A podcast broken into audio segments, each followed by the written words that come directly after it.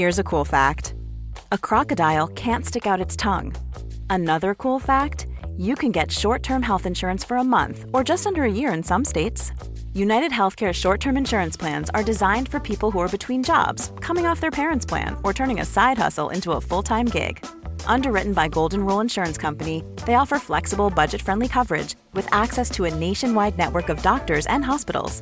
Get more cool facts about United Healthcare short term plans at uh1.com. Hey, I'm Ryan Reynolds. Recently, I asked Mint Mobile's legal team if big wireless companies are allowed to raise prices due to inflation. They said yes. And then when I asked if raising prices technically violates those onerous two year contracts, they said, What the f are you talking about, you insane Hollywood ass?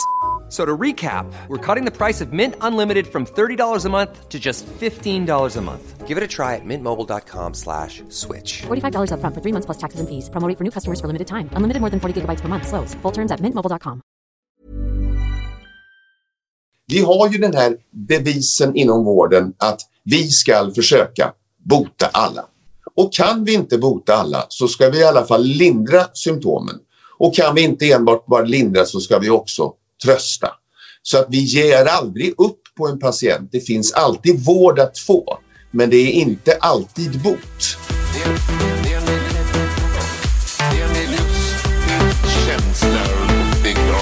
Och avslutningsvis, så här är det. Hej Mikael! Nu är vi här igen. Hej! Ja, nu är vi tillbaka. Och för er som har missat det, jag heter Jeanette och är producent och vi har med Mikael på länk. Ja, precis. Jag är ju ledig just idag men jobbar väldigt mycket i dessa coronatider och jag kommer jobba hela påskhelgen och sådär. Och så tänkte jag att jag inte skulle resa så mycket upp till Stockholm så vi kör på länk. Precis. Hörru du, vad ska vi prata om idag? Vi ska prata om eh, medicinska prioriteringar och vad det egentligen är. Ja men du, det låter spännande för det har man ju läst mycket om i pressen nu också på senaste. Ja, och det finns väldigt mycket olika uppfattningar vad som menas med en prioritering. Och, och så fort man ska prioritera något så, så känner många människor en oro att någon eller några, odefinierbart vilka, ska prioriteras bort. Vad är det som händer i samhället? Ska inte jag få någon vård? Ska inte mamma få någon vård? Och så blir man orolig på grund av att man inte riktigt har klart för sig hur vi i sjukvården tänker. Låt mig börja med att säga att jag har också läst ganska mycket, jag har tagit del av den här oron när man säger att vården inte är van att prioritera. Alltså vilket trams! Är det någon som är van att prioritera så är det vården och i synnerhet intensivvården. Jag var jour igår och prioriterade. Och jag ska strax förklara hur jag tänkte och hur jag gjorde. Men vi är jättevana på att prioritera, i synnerhet inom intensivvården. Och då tar jag det enkla exemplet från igår kväll. Vi har en patient med blindtarmsinflammation. Det kallas för app. Och vi har ju andra appar i eh, sjukvården än vad man har annars. Men här hade vi en app, kort för appendicit. Och en ung kvinna med en blindtarms, konstaterad blindtarmsinflammation och den måste åtgärdas. Och så hade vi en äldre kvinna också som hade ramlat omkull och brutit lårbenshalsen. Vem ska man ta först? Och då kommer man till det här, ja men här är en ren och rejäl prioritering. Vad ska vi göra? Vi kan inte göra allting. Nu är det väldigt speciellt med operationssalar och sådana här andra saker. Men det, det, det är inte det centrala eh, just i coronatider utan här är en vanlig medicinsk prioritering. Hur pass dålig är, är den här? Ja, vi måste operera nu, säger ortopeden som ska operera den, den här höftfrakturen. Ja, säger allmänkirurgen. Vi måste operera nu för annars så spricker appen. Och när den här blindtarmen spricker, då rinner var ut i magen och då får man framöver kanske hela livet problem med tarmvred av och till. Vem ska, vad ska vi göra? Och då kommer vi in på det bara båda personerna, det mänskliga värdet är lika. Det får inte göras skillnad på social status, religion eller någonting eller eh, hur lång man är eller hur kort man är eller hur mycket man väger utan vi ska ha medicinska ställningstaganden. Vad händer om vi väntar med höftfrakturen? Jo, det gör ont men operationsresultatet kommer att bli lika bra. Jaha, vad händer om vi väntar med eh, blindtarmsinflammationen? Risken finns att det spricker, man får blodförgiftning och i framtiden mycket bukproblem. Ah, är det här svårt? Icke! Det här är lätt. Det här är, vad finns det mest att förlora och mest att vinna? Ja, vi tar i det här fallet nu den unga personen först. Dess sjukdomstillstånd leder till komplikationer av mycket, mycket långvarig och kronisk art. Eh, problem som sagt var med tarmvred, problem med graviditeter, problem med allt möjligt och risk för blodfitt. Så vi tog den först och så gav vi smärtstillande till den gamla personen och så tog vi den sen. Och båda har klarat överstått ingreppet alldeles utmärkt. Och det här är en prioritering och då har vi inte gått på ålder utan vi har gått på förväntade komplikationer och i viss mån förväntad livslängd. I det ena fallet så har personen 80 år kvar att leva, eller 70 och sånt där. Och den andra personen kanske har någonstans ett par, tre, fyra år att leva kvar i livet. Det är något man kan väga in. Eh, här tycker jag alltså en sån här prioritering är lätt att göra. Mm. Och, och det här är ju inte en, i en katastrofsituation. Det är det som skiljer prioriteringar. I katastrofsituationer då förändras, för då räcker inte resurserna. Nu räckte de, nu var det bara tiden. Ja. Låt mig ta ett annat exempel. Vi har, på läkarutbildningen så lär vi oss att alla patienter har ett lika värde. Vi måste göra allting för alla. Eh, det är lite av grundinställningen och det är vad man i samhället tycker och tänker. Och riktigt så är det inte. Om det är så att jag ska göra allt för alla, säg en patient så ska den få maximal vård. Och då så använder vi oss av det synsättet. Vi har en trafikolycka, tre skadade. Den första patienten är medvetslös och har hjärtstillestånd. Nästa patient har fått ett litet slag i huvudet och har ofri luftväg. Det vill säga, den har svalt tungan det som jag brukar skoja om därför det är ingen som någonsin har svalt någon tunga någon gång och inte kommer att göra heller. Eh, och det läser man ju så ofta att jag, han svalde tungan här och där på fotbollsplaner och allt vad det är. Det har aldrig hänt och kommer inte att hända. Det som händer är att käken faller bak lite och tungan glider tillbaka och täpper till luftvägarna. Detta är åtgärdat på några sekunder i det här fallet. Och den tredje nu, patienten har fått en del av ratten i magen och har en blödning i magen. Om man nu kastar sig över den första med hjärtstillestånd, lägger alla sina resurser som första doktor, första patienter och börjar och försöker återuppliva den här personen med hjärtstilleståndet som då har 100% dödlighet. Hjärtstillestånd i samband med olyckor har 100% dödlighet. Då lämnar man de två andra. Alla tre dör.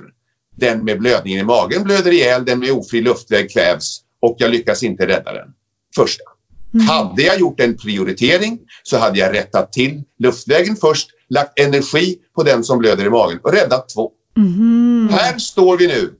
Vilken ska vi göra allt för alla? Ja, det är klart vi gör det, men i speciella situationer. Det var en katastrof i det här lilla perspektivet när man rusar fram till den här olycksplatsen. Alltså måste man prioritera. Och det är det det hela handlar om och det är därför det blir så fantastisk oro. Nu var det här bara ett konkret exempel på en, en, situation i livet. Det vi är rädda för i den här krisen är ju att resurserna inte räcker och vi ska börja prioritera bort människor som har en, en hög kronologisk ålder eller mycket riskfaktorer eh, och så vidare. Vi är nu inte där i Sverige, inte ens nu i denna, denna dag och idag då är det långfredag och vi har ännu inte fyllt alla intensivvårdsplatser. Vi har platser så vi prioriterar inte bort några ännu. Men det går åt resurser och det, går åt, eh, och det kostar kraft, och energi och personal att vårda fel patienter.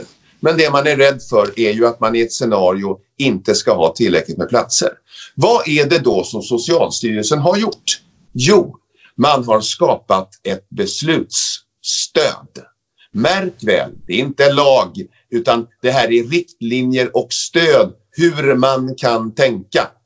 Och det är ju så att vi har ju sånt redan för oss som jag har pratat om. Jag har pratat om förväntad livslängd, jag har pratat om komplikationer och sådana här saker. Och nu har man, för att konkretisera hela, kommer vi i en katastrofsituation som vi nu ännu inte är i, men då kan det vara bra att ha tänkt tanken. Just det, och, och då kan vi väl säga att för det som har hänt att ni alltid rutiner på prioriteringar inom vården.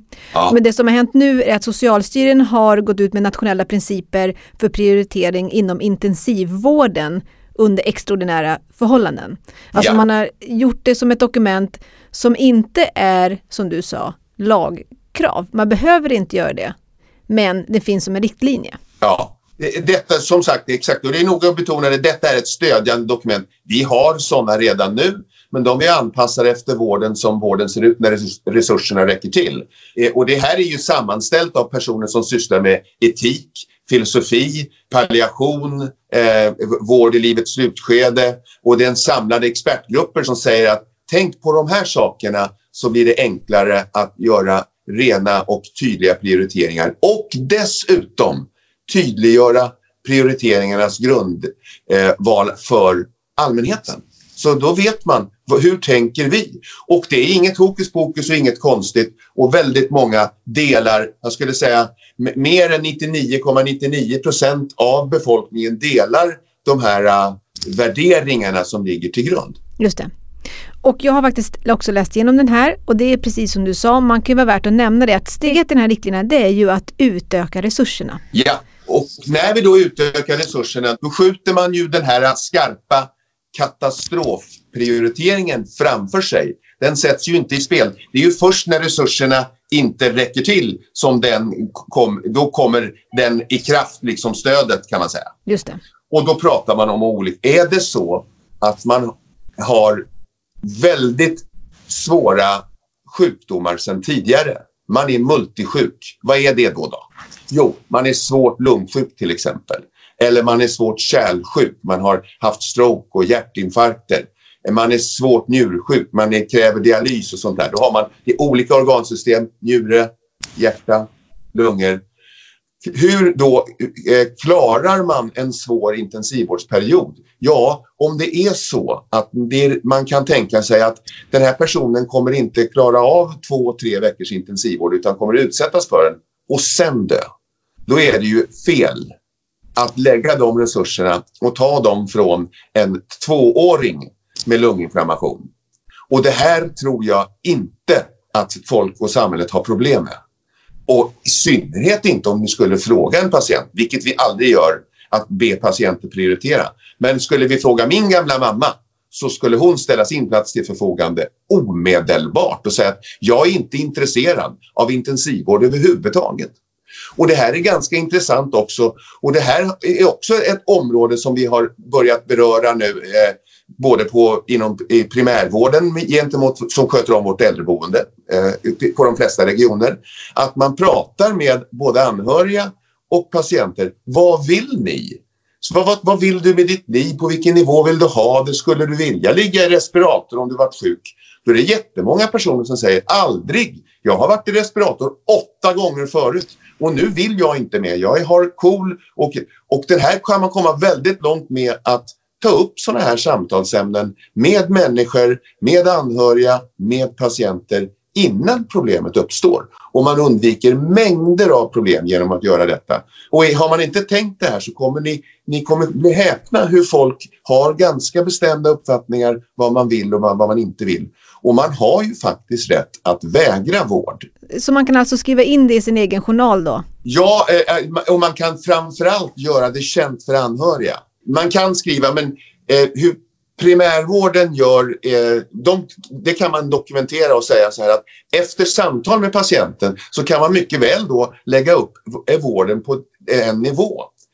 Märk väl nu att när man prioriterar bort till exempel och säger att jag vill inte ha intensivvård eller att när vi skulle prioritera bort någon betyder inte att vi prioriterar bort vård. Mm. För omvårdnad finns alltid. Palliation, alltså omhändertagande, smärtstillande, morfindropp etc. etc. kommer alltid att ges. Vi har ju den här devisen inom vården att vi ska försöka bota alla. Och kan vi inte bota alla så ska vi i alla fall lindra symptomen. Och kan vi inte enbart bara lindra så ska vi också trösta. Så att vi ger aldrig upp på en patient. Det finns alltid vård att få, men det är inte alltid bot. Ja men du Mikael, då känns det som att man har fått en lite övergripande Eh, insyn i det här med prioriteringar. Men kan du sammanfatta nu lite kort och förståeligt? Ja, sjukvård ska vara till gagn för patienten. Om det är så att jag är så sjuk redan innan, då ska man inte om det är meningslöst och att jag inte kommer klara intensivvården, då är det inte lönt för vare sig patient, anhöriga eller någon personal att eh, kraftsamla kring en sådan patient utan då ska man få omvårdnad. Vi lämnar aldrig patienter åt sitt öde men vi ska lägga dem då på rätt nivå. Och är det så att man inte tror att den här patienten har så dåliga chanser att klara intensivvården, då ska den inte påbörjas. Och sen så vill jag också säga det att eh, som, med betoning på att ingen väljs bort, det är bara att vi lägger oss på rätt nivå och så får man den hjälp som eh, man behöver. Men alla har ett, ett, lika värde att få hjälp, men alla har inte samma förutsättningar att klara sig. Sen så vill jag också väldigt noga betona, men vem är det då som ska göra prioriteringar? Jag har träffat många anhöriga som säger det är så svåra beslut att ta. Oroa er inte. Kära anhöriga, ni kommer aldrig ta några beslut. Ni blir aldrig ansvariga. Det är vi i vården som ansvarar för beslutet. Det ligger inte på er. Vi vill mycket gärna göra det tillsammans med er. Vi vill veta er åsikt. Vi vill veta er anhörigs åsikt och vi vill känna patientens vilja. Men beslutet om prioritering, satsning, vad som är till gagn, det fattar sjukvården. Det fattar jag, inte ensam. Jag gör det tillsammans med två eller tre äldre kollegor och så diskuterar vi tillsammans vad är bäst, vad är rimligt. Men vi, jag, vill, jag vill verkligen lyfta av ansvarsoket ifrån eh, den som tror att jag måste bestämma och tänk om jag fattar fel beslut. Oroa er inte, vi hanterar sjukvården och dess viktiga beslut. Ja, men det är skönt. För det är centralt, jag lovar dig. Jag har många gånger, eh, när det här inte är tydliggjort, så har jag träffat eh, anhöriga som ett år senare efter en, en, en, en tragisk bortgång. Som, det är inte tragedier att med människor dör, det är sorgligt att människor dör, men det är inte alltid tragiskt utan det ibland har livet sin gång. Och så, så säger den anhöriga, det var så svårt beslut, jag har många nätter legat och oroat mig att jag fattade fel beslut. Och man då säger, ja men snälla du, du har aldrig fattat något beslut överhuvudtaget. Ja men det trodde jag. Mm. Och då har man trott det. Och därför vill jag vara tydlig eh, i det här läget att, att det kommer inte an på er utan vi gör vårt yttersta för att rätt patient ska få rätt vård.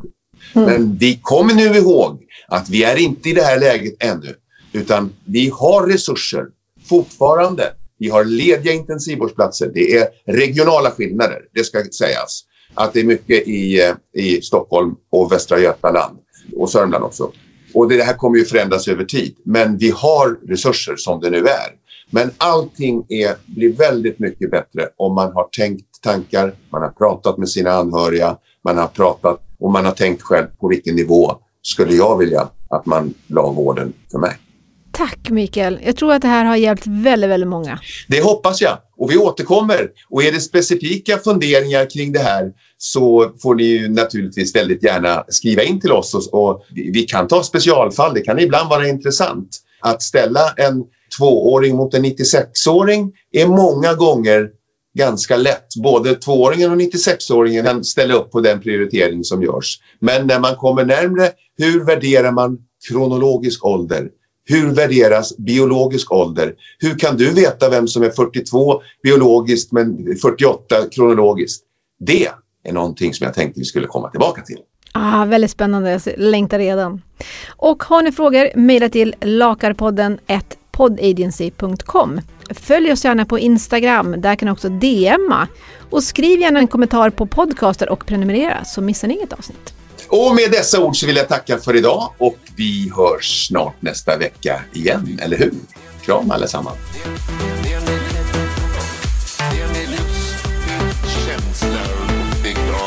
Och avslutningsvis, så här är det. Det här var en produktion ifrån Pod Agency.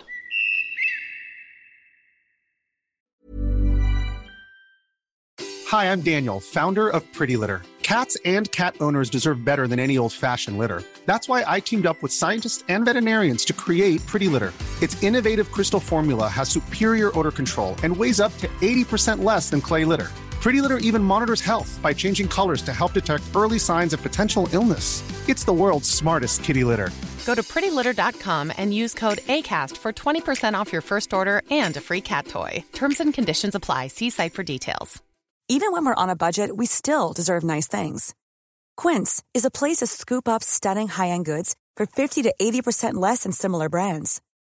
They have buttery soft cashmere sweaters starting at $50, luxurious Italian leather bags, and so much more. Plus, Quince only works with factories that use safe, ethical, and responsible manufacturing. Get the high-end goods you'll love without the high price tag with Quince. Go to quince.com/style for free shipping and 365-day returns.